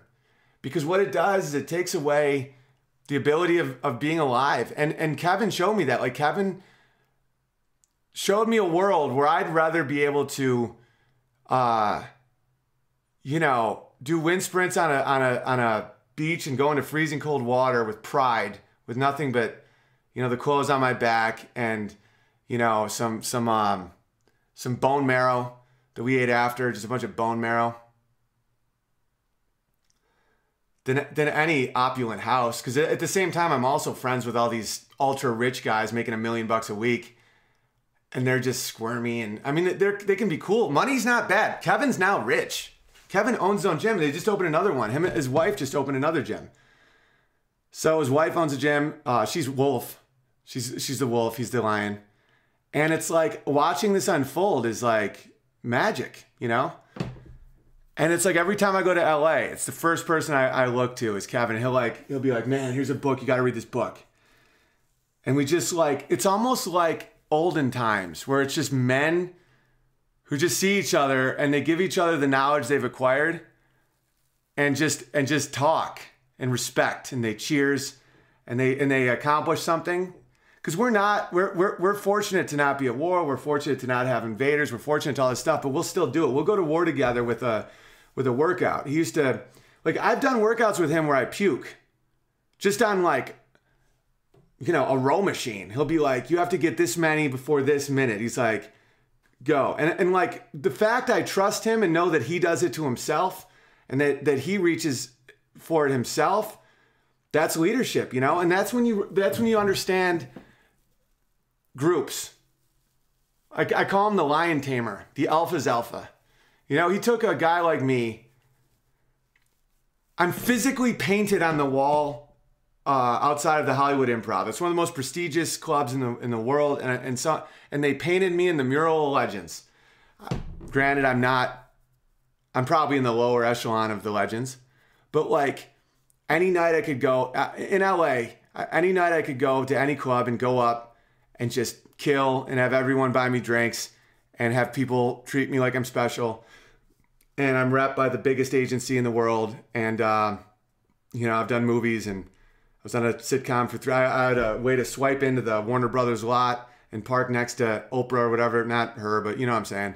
You know, I see Ellen walk to her studio and we'd walk in our studio and and man, that's just he took that and he burned it off. And he showed me what being a man really is. And it was like it was epic cuz cuz being a man is not money. It's providing, it's protecting, and money is very helpful for that. But it, it, it's it's just having that will to just see what is. I don't know. I'm I'm spiraling. All right. I live in northern Indiana near Amish, and a lot of them have smartphones and solar panels. Haha. Those fucking they sold out. David Barrett, love you, Owen. When is Amy gonna do Beauty and the Bear again? Oh, I'm glad you brought that up. We should do another one of those. We'll do one soon. Yeah. Baranoia Jones, and I got Paperboy of the Month. That must be how Jews feel. Yeah, when you guys take quotes of mine out of uh, context, I do sound full blown crazy. That's one reason why I don't know if Twitter really is my my medium, because I think I'm good in in like when you can see me and hear me and see the context, but like in little bits. And I got Paperboy of the month. That must be how Jews feel. Like the jump that I make with that statement is pretty unbelievable. Uh, inspired me to live stream. Unbearables came and it was awesome. We did two already. Shaniqua came for the first one and Bears came the second one. Congratulations, John. That's great. Do it, man. There's nothing stopping you. You got the tech right there in your computer. Just do it. Just talk to people. Like Bears, Bears are good. Uh, Roy, True Love. Uh, OTPFJ. Over the pants front job? True Love. UTPHJ, under the pants hand job. No prescription. Over the pant over the I don't know what C means, hand job. Terrorist. Over the burqa hand job, black man. Over the pants to HHJ. I don't know that one. Viking. ATR and PHJ. So oh, after the raid and Pillage. Nice. Vikings after the raid and pillage hand job. Paraplegic. Over the pants. Feelingless job. Uh, premature. NTPHJ. Premature. Never touch pants hand job. Owen Fave chat guy. OTPHJBYOW. Over the pants hand job. Bring your own What's W? Bring your own. Over the pants hand job. Bring your own wipes. Love you. Thank you for that fun. Uh, thank you for that fun riddle. I always appreciate riddles. The one I didn't I didn't get Black Man. I didn't get. All right, no prescription over the over the. C. So no prescription.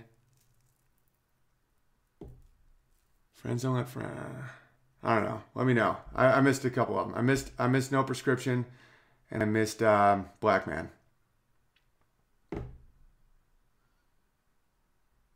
All right. Francis, I wish I could give more one day, brother. Don't sweat it, Francis. We're doing good, man. It's it's it's it's it's nice to see because I see people buying tickets to my hour special. Uh, that's February 24th in Saranac Lake, 20 bucks. Uh, it's cool. I don't have to give a cut to agents anymore or anything. So it's like I'm making less than I used to when I used to, um, you know, get these big checks from these big companies. But at the same time, they would just they would just take a ton out of it. And i and it was like i never actually got to make anything. They would they would they would pay all this money to write a script and then with no intention of ever making it. It was just these weird things. But dude we got chickens bro. We have uh we have every breakfast is already covered schwartz camp schwartz champ as a mixed race guy i can tell you with certainty that if there's one group the left cares about less than straight white men it's straight East Asian men. Love you, Big Bear. Yeah, because you guys uh, are, are are you don't need big business. All right, this is this is what it is. It's not about race. It's what group of people needs big government. The Chinese don't. The Koreans don't. The Koreans are like the Jews of Asia. Like they give each other loans. They come here with a with a with a knapsack, and within within ten years they own two dry cleaners. It's because their work ethic and culture allows them to succeed. So the government doesn't give a shit about East Asian men because you guys don't need the government. The government cares about who needs them. Jobs are not needed. Oh gosh. Jobs are not needed. Purposes, though. And purpose and jobs are, are jobs you hate. I don't know. I don't know. We can debate that. I don't know what you mean. Max. Miller, Owen Benjamin, shitting in the woods. Feel better. uh, Sherry, in honor of new puppy Opie, he likes your voice. Oh, that's cool. Yeah, I have a good vo- uh, voice for dogs. Dogs seem to dig me. I think I might get a Mastiff or like a uh, St. Bernard Labrador mix. I found some adopt- adoptable puppies on this one website, so I, I, reached out to a few of them. I'm gonna check and see if they reach back, but uh, there's some. I want to. We're getting a big dog, but we got to get him when he's a puppy because I just can't risk. You know, we have a one year old and we have another baby coming, and we have three small dogs. So like, talk about talk about an eye opener. I've always adopted dogs from pounds, but once you have a baby, you immediately are like, well, I'll definitely go to a breeder because it's much bigger. It's much bigger to keep my son safe than it is to have this like ideal of saving dogs. So it's like that's very similar to why people don't like straight white men with families because we're like, yeah, yeah, yeah, nonsense, nonsense, nonsense. But like, what's gonna hurt my my kid? and then you're like, oh, I'll just buy, I'll just buy a dog then. But there are a lot of uh, puppies that are abandoned, so we, we can get one of those. But I would go to a breeder in a heartbeat if um, if it was about my my child's safety. Like there's no there's no question. And it's like moments like that that'll snap you out of bullshit. You know, I have 17 more minutes before this kind of shuts off. Hey, love your work. Oh, thanks for the super chat, DeWolf. That was very nice. Bench um and your Ben Shapiro rant. I was hoping that you would do a Ben Shapiro does ads bit. My favorite part was something that when I'm on the road, my wife is going to need a to shoot a home invader in the face. Thanks from Israel. Yeah, no, Ben's hilarious. And like most people got the joke. A few people are like, "What do you have against Ben?" I'm like, I clearly listen to Ben daily, or I wouldn't be able to be so good at the at the impression. Yeah, it's like uh, because what he does, it's a good sales technique as Paperboy of the Year.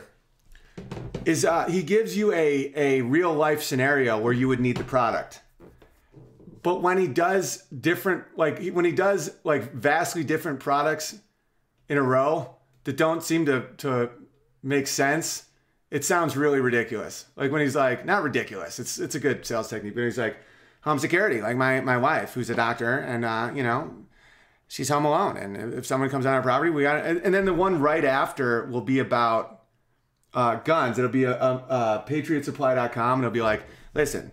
You may shoot someone, and and the law was not on your side, and these people will help you not go to jail. So when you when it's that close together, it just sounds hilarious. He's like, yeah, I mean, someone will come on my property and thanks for the security system and then my, my wife will just shoot shoot him in the face you know possibly execution style we don't know what he's done in the past we'll figure it out and then I, I, go to sleep on my Boll and Branch sheets. You know five six presidents and if you count bill clinton's uh, mistresses uh, we're looking at about 60000 pre- presidents or presidents adjacent. I should write for him. Presidents adjacent could be funny. Because he's really funny. He made a good point with dave rubin recently. He said uh, He was like, because Rubin's gonna do some more stand up, and uh, Ben was talking about it, and he was like, it's it's easier. He's like, I don't I don't uh. I don't know if I'm funny enough to be a, a, a comedian who is political. He's like, I, I'm more like a, a political guy who is funny. And I think that's uh, that's one of the secrets of the Jews. Know your weaknesses. That's how they got out of Sodom and Gomorrah. It's true. It's like the dude knows his spot. He knows his niche. He's funny in politics. But to be in comedy, it requires really hitting some home runs. Uh, but I think I still think he probably could though. That's the thing. Usually people that uh that that don't think they can do comedy are the ones that actually can because that humility is why they would be good at it because it requires like a sense of cerebral mechanized a- analysis of a situation versus just uh dude I'm telling you I'll fucking make anyone laugh. Just give me 10 shots of whiskey and a microphone and I'll go up there and I'll tell everybody about niggers. You know, and you're like, no, dude, you're gonna get everyone arrested. Uh, all right. Southern Texas death. God, uh, let me see what you just said. God bless, bro. I'm happy to support your work. Oh, thank you, bud. Appreciate you. Keith, love the Seven Nation Army mashup. What song was it at 4:55? It's haunted me since hearing it. Thanks for all you do. Sincerely inspiring. Uh, I don't know if I can even play my own shit without this, uh, without YouTube spiraling. I'll check for you though. Wouldn't that be funny if YouTube was like, "Oh, this is protected content." Owen Benjamin won't let Owen Benjamin listen to Owen Benjamin. All right, let's take a look. Seven Nation Army. All right. Dun, do, do, do, do, do, do. I know oh, I can just go to videos. Where's Seven Nation Army? I wish I had a lisp. That'd be hilarious. Where's Seven Nation Army? Seven Nation Army? Seven Nation Army. All right, so 455. Let's take a look at this. 455.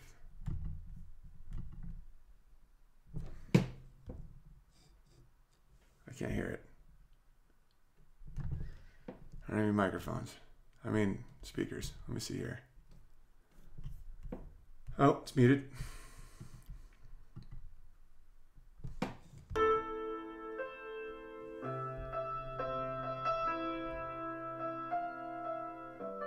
Oh, it's a whiskey lullaby. Ah, ah, it's like and pulled the trigger. Ah, yeah, it's whiskey lullaby. I wasn't. I wasn't. Uh, I wasn't playing it great. I was like messing it up a little bit, but that was what I was attempting to do. Get a pet goat. I've always wanted a goat. It's still in the negatives though. I don't know if our goat would die. Taylor, Army has to accept Chad's Airbnb money. Finish booking it, or we have to rent a more expensive place. Okay, I'll let you rent it.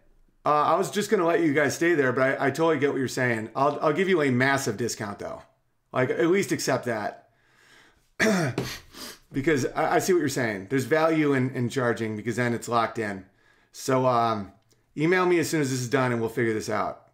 Because I, I, I told my wife to uh, to not to, to put that weekend on hold so bears could stay there, but I know what you're saying because I don't even know what that means. Bears can stay there. Like which bears, how many bears, how do we organize this? So um, yeah, well I'll I'll make it so it's it sleeps like 15. So we can make it so it's like nothing. But I like it, Taylor. I like where your head's at. All right, Rod. Owen, can you recommend a place to stay for the February 24th taping? Everything looks to be booked. Yeah, I'm I'm gonna work on. There's a hotel that's opening up called Hotel Saranac, and I've already talked to the owner, and he uh he said that uh uh we could work out an unbearables discount. But other than that, I don't know. I'll start looking into the stuff. I don't I don't have Twitter now, so I don't know where I can even post this stuff. I'll just talk about it in tomorrow's live stream. But I'll talk to the guy. Cause that would be that would be killer if we just do that. But it's been taking so long to open up. They said it would be open by Christmas, so I don't fucking know. Uh, I got there's another place I could get to.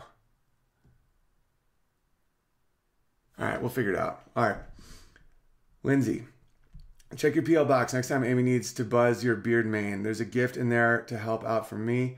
Can't wait for the next Beauty and the Bear. Oh, I got to do another Beauty and the Bear. That's the second time I've heard that today.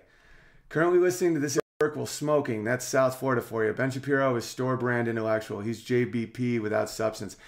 I don't know, man. I like him. I like that he's uh he just he's a, a conservative Jew from uh, Los Angeles, and I've known a lot of them living out there, and he represents himself very honestly, and I frankly like those guys in general. You know where you stand. They're consistent.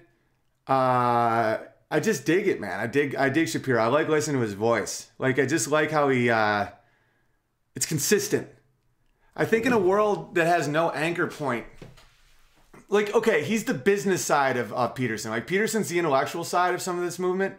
Shapiro's more business side of it. Like Shapiro's like, yeah, I mean there is mythology in the world and there's uh, uh, Jungian archetypes, all that. But I, I'm selling Boll and Branch sheets. It's like Shapiro is the the rubber that meets the road in reality, where where Peterson can inspire and can make people um, clean their room, you know, and uh, realign how they view the world. But Shapiro is it's kind of like it takes it takes it to the point of just normal reality, where where Shapiro is just like good Trump, bad, bad Trump. I mean, I'm just trying to, uh, you know, I'm Ben Shapiro. I have the White Sox.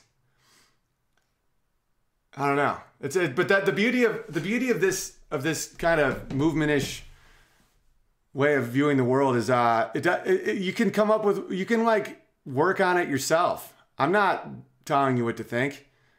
It's like that's the beauty of it. We're all trying to find do a southern accent. Hey man, I'm just here. I'm just trying to whack off my dick, right? You know, man, shit.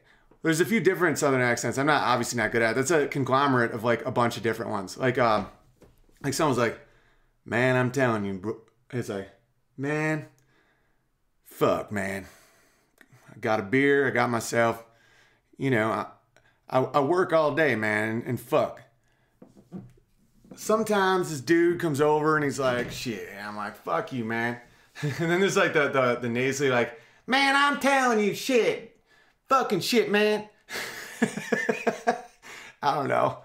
I'm not I'm not great. At I like same with my British accents. Like I'll do like a a British accent that like sounds vaguely British but not like any specific person.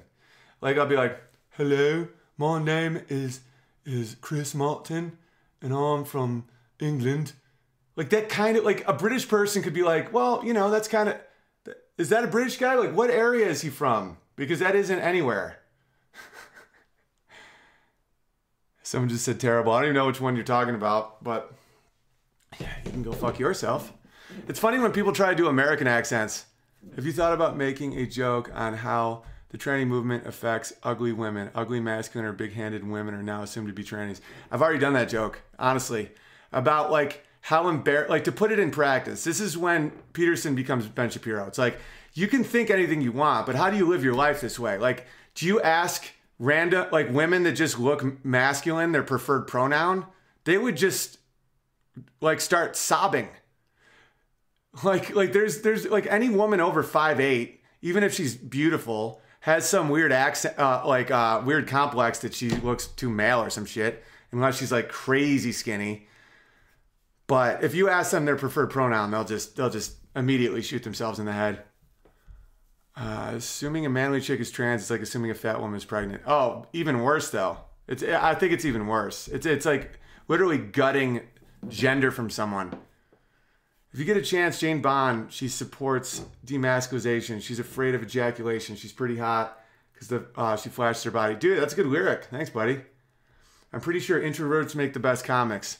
Yeah, it's true, George. I'm not an introvert, but I am introvert-ish. Like compared to my brother, I'm fucking autistic, but in general, uh, yeah, that's a good point. All right, what we got? Currently listen. Oh, thanks, Oscar. Currently listening to this. At? Oh, I read that one. Sherry, uh, Samoyed Nordic dogs are safe for the kids. Had one 12 years. Cool. Well, I'm just looking for one that, like, uh, there's a Caucasian cur or a mountain cur that look cool, but like apparently they're like a little intense. I don't know. George Soros. I'm pretty sure intro. Oh yeah. Jacob, if you get the chance, Jane, oh, already read that? Cody, does it seem like people lack self awareness if you do think social media has any involvement? Uh, self awareness, yeah, I think people were raised without moms in this generation, a lot of them, and so they don't know how to map the world. You know, they don't, that's why I think just male and just female is you can be a wonderful person with a stay at home with, with a single mom or a single dad, but the the combination of masculine and feminine. You know, like you, you almost have to seek it in other places. Like take Joe Rogan, like he was raised with with a a mom that and then a stepdad. It's like so he had the mom, so like he got into fighting. He probably had a sensei or people in his life, or that one guy he talks about that was a a private detective. It's like you can seek out masculine role models to balance out your head. But like there's nothing like having the masculine and the feminine in your own home, even if they're a little crazy, like like mine. Social media, I think we're still understanding its ramifications and I think we'll level out. I really do. I think that it's it's it's highlighting a Ponzi scheme in action that I don't think a lot of people are ready to admit. It's been going for a long, long time. I think the federal government size and scope is out of out of control, and um, I think all it's really doing is, is shedding light on it. Like it's shedding light that libertarians can't really be libertarian because if you don't have strong immigration, strong borders, it's the welfare state won't let us live these lives that we know we're capable of, of the individualism. And so, like, once you see it only expanding exponentially, and, and you see it because the internet allows us to see through each other's eyes, uh, it's, it's, it's pretty intense. All right, I'm going to wrap it up in three minutes. Uh, Owen is right. You bears really are funny. I, I told you they're funny as shit. When a chick goes on a rant, you ask, So where do you fit your cock in those jeans? I just love, pe- I think penises are hilarious. Uh, roosters are rapists. Song. All right, let's do a song. Nippon. That means Japan. Well, people keep talking about Jane Bond. Someone said Jane Bond. It's like, she's Bond, Jane Bond, but she's open to hyphenation. She's Bond, Jane Bond, always in need of a vacation.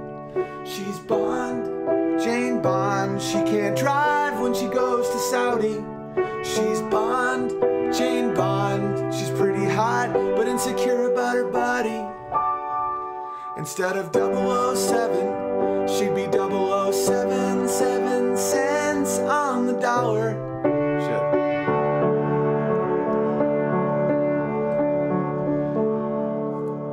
A Snapchat chat filter, a picture of a dog for a passport. Uh, that one rhymes with dollar? What was it? Uh, uh, and that's like um, I don't remember the song, but that was a good one. And then, uh, all right, have a great day, everybody. And make sure to like this and comment on it. And I'm going to comment on it right after. And I want you guys to comment on my comment. Ooh, a comment within a comment. I have to name my hour special. So, and I need your help. And I'm sure you guys came up with a bunch of good ones in the chat that will not last. It will not last. Uh, but I think I got to answer all the super chats. Yeah.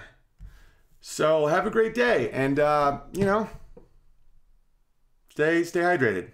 I love you guys too. Yeah, what's up, Keith? Keith came up with a great concept yesterday. The Jews are uh, nothing more than than financial preppers. I think that's really funny. But instead of uh, water and machine guns like normal preppers, it's uh, it's Bitcoin and gold. All right, much love, everybody.